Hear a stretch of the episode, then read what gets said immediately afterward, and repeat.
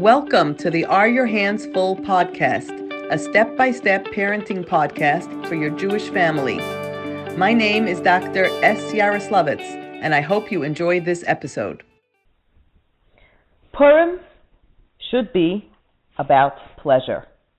Purim is a happy day, a Yom Tov, a day in Klal Yisrael that remembers a beautiful and tremendous nace that happened in our history. Technically, it should be all about pleasure, all good, no bad. But since we're in Golis and since we're down here on the Olam HaTachton, there is no such a thing as pleasure without pressure, even under a chuppah. When we're at the most exciting, most simplistic time, we break a glass. So, obviously, with Purim in and of itself, we are going to have pleasure and we're going to hope to give pleasure to our children and that they are going to enjoy the day. But tachlis is tachlis, and that day has to be brought together, usually by us, the women, and that gives us pressure. So the question is, and the question I always used to ask myself as a mother, what are my children going to remember about this day? What are their memories going to be of me on this day? Are they going to remember me as a symbol of pleasure? Or are they going to remember me as a symbol of pressure? In other words, because we are the ambassador from the Shel Olam to these children, carrying Torah and Yiddishkeit, I'm going to repeat that, because we are the Shel Olam's ambassadors to these children, carrying and presenting and representing Torah and Yiddishkeit, we have to constantly ask ourselves, what will our children remember? What is the impression we are giving over for our children about this yontif and any aspect of Yiddishkeit in general.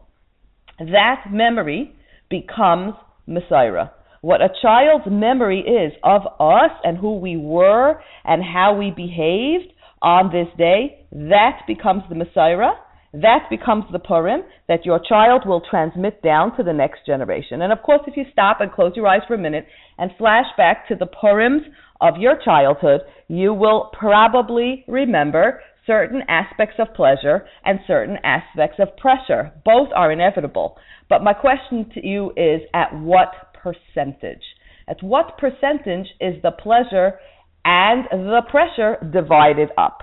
And that's something I want you to focus on very much during the time that you're spending the 25 hours that demonstrates what Purim is, and certainly that 25 hours before that, which is Tanis Esther, and the 25 hours after that, which is Shushan Purim.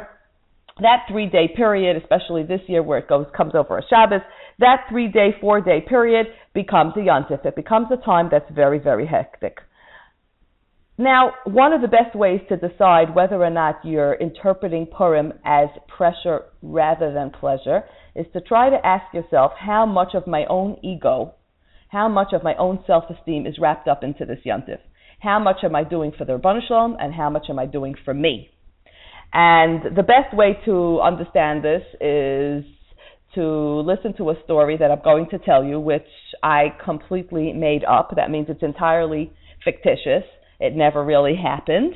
But it's a good story because it helps us visualize and helps us integrate into ourselves to understand some of the yontif we're doing for ourselves and some of the yontif we're doing for the Ribono Shel Olam, and how important it is to make sure that the amount that we're doing for ourselves is kept to a bare minimum. There was a woman, and she had Baruch Hashem many children. She was raising a family, and it was Purim time, and it was um, about two three weeks before Purim, and she decided that she is going to make small little kokosh cakes and she is going to wrap them pretty, and they're going to be her shlachmanis together with a bottle of wine. And she was all excited. She made a list of how many she needed. She bought the right amount of ingredients. She made batch after batch after batch after batch after batch. She was a very good mother. She was a wonderful mother. And she made sure only to get involved with this type of project while the children were in school and when the babies were napping. And she really was organized. She had it all set together. She wasn't one of these last minute people. She really tried. And um, she timed herself to the point where the last batch of kokosh cakes that she was going to make was going to be the day before Tanis Esther, and um, she got herself all together and she bought her flour and her yeast and everything she needed, and she went and made the batch, and the batch flopped. something went wrong and the yeast wasn't good and the batch flopped and she was missing a couple of kokosh cakes from her list and she didn't have enough. So she decided not to get too hysterical and she ran out and she got more ingredients and she decided to make the next batch in the morning of Tanis Esther, while the children were still in school, but they were going to come be coming home a little bit early. By 12 o'clock, she would have to be out for the first school bus. But she told herself it's okay, it's enough time, and she was doing fine. And of course, it didn't go exactly the way she wanted, and it ended up happening that the first school bus came home before she was done, and the second school bus came home before she was done, and she was left with two little ones or three little ones running around while she was finishing up these last minute kokosh cakes for shlachmanis. And um, at one point, her little Shloimela, who was four and a half years old, came over and started tugging on her skirt. Mommy, could you read me a story? Mommy, could you read me a story? Mommy, could you read me a story? Because a child, when they sense that their parent is not there for them, begins to feel unsafe and a little bit insecure. And one of the ways of asking mommy is, Mommy, are you still there? Mommy, are you still my mommy? Mommy, can I trust you? Mommy, is everything okay? Even if it's Erev Purim and it happens to be at a good time, one of the ways a child will phrase that to a parent is, Mommy, can you read me a story? Which is logical and um, this woman said, I'm in it, I'm in it, in another minute, I'm going to read you a story, I'm in it, one minute, one minute. And he kept going, Can you read me a story? And then the inevitable happened, and she plots and she turned to him and she said in a loud voice, Shlomi, one minute, can't you leave me alone?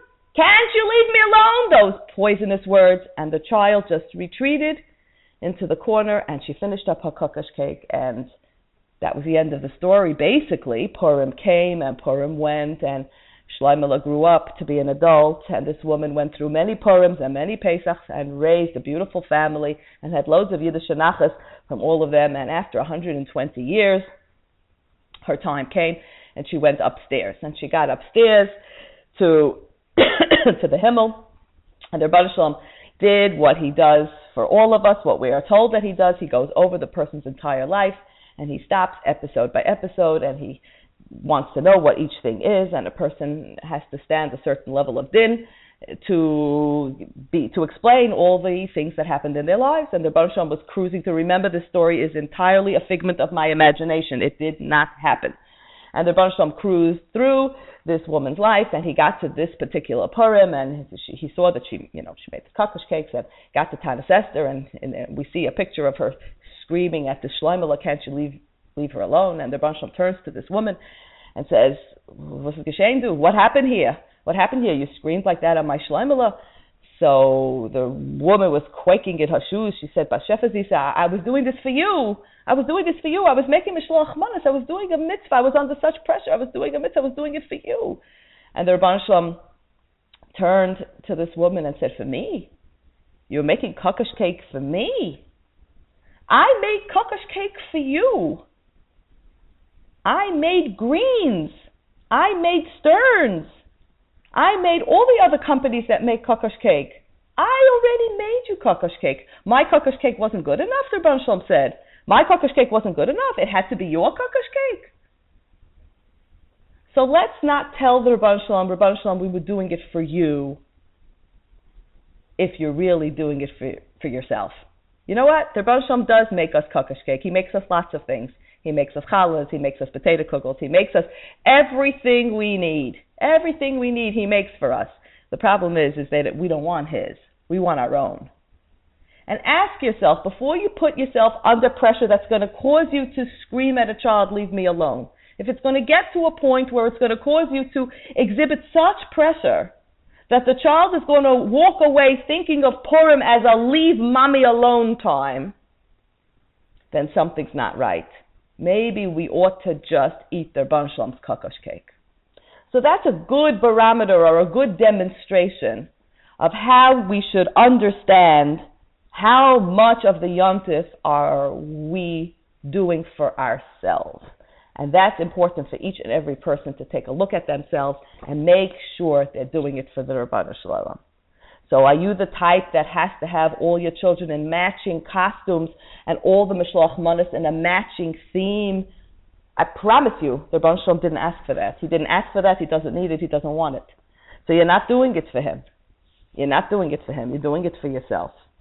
Are you the type that feels that my Mishloach Manas has to look a certain way because people expect from me a certain way? Remember, you're not doing that for the Rebbe Shalom. You're doing that for yourself.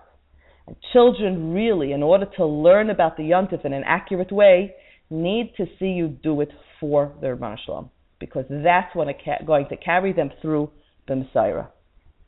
Thanks for listening to my podcast. My name is Dr. S. Yaroslavitz, and I am the director of Handsful, which is committed to the provision of community education in the area of behavior management and cognitive development of children. Send me your parenting questions by going to my website at handsfulchinuch.com or by WhatsApping me at 718 714 8595. I look forward to hearing from you, and remember, no matter how impossible things may seem, the Earth will continue rotating on its axis.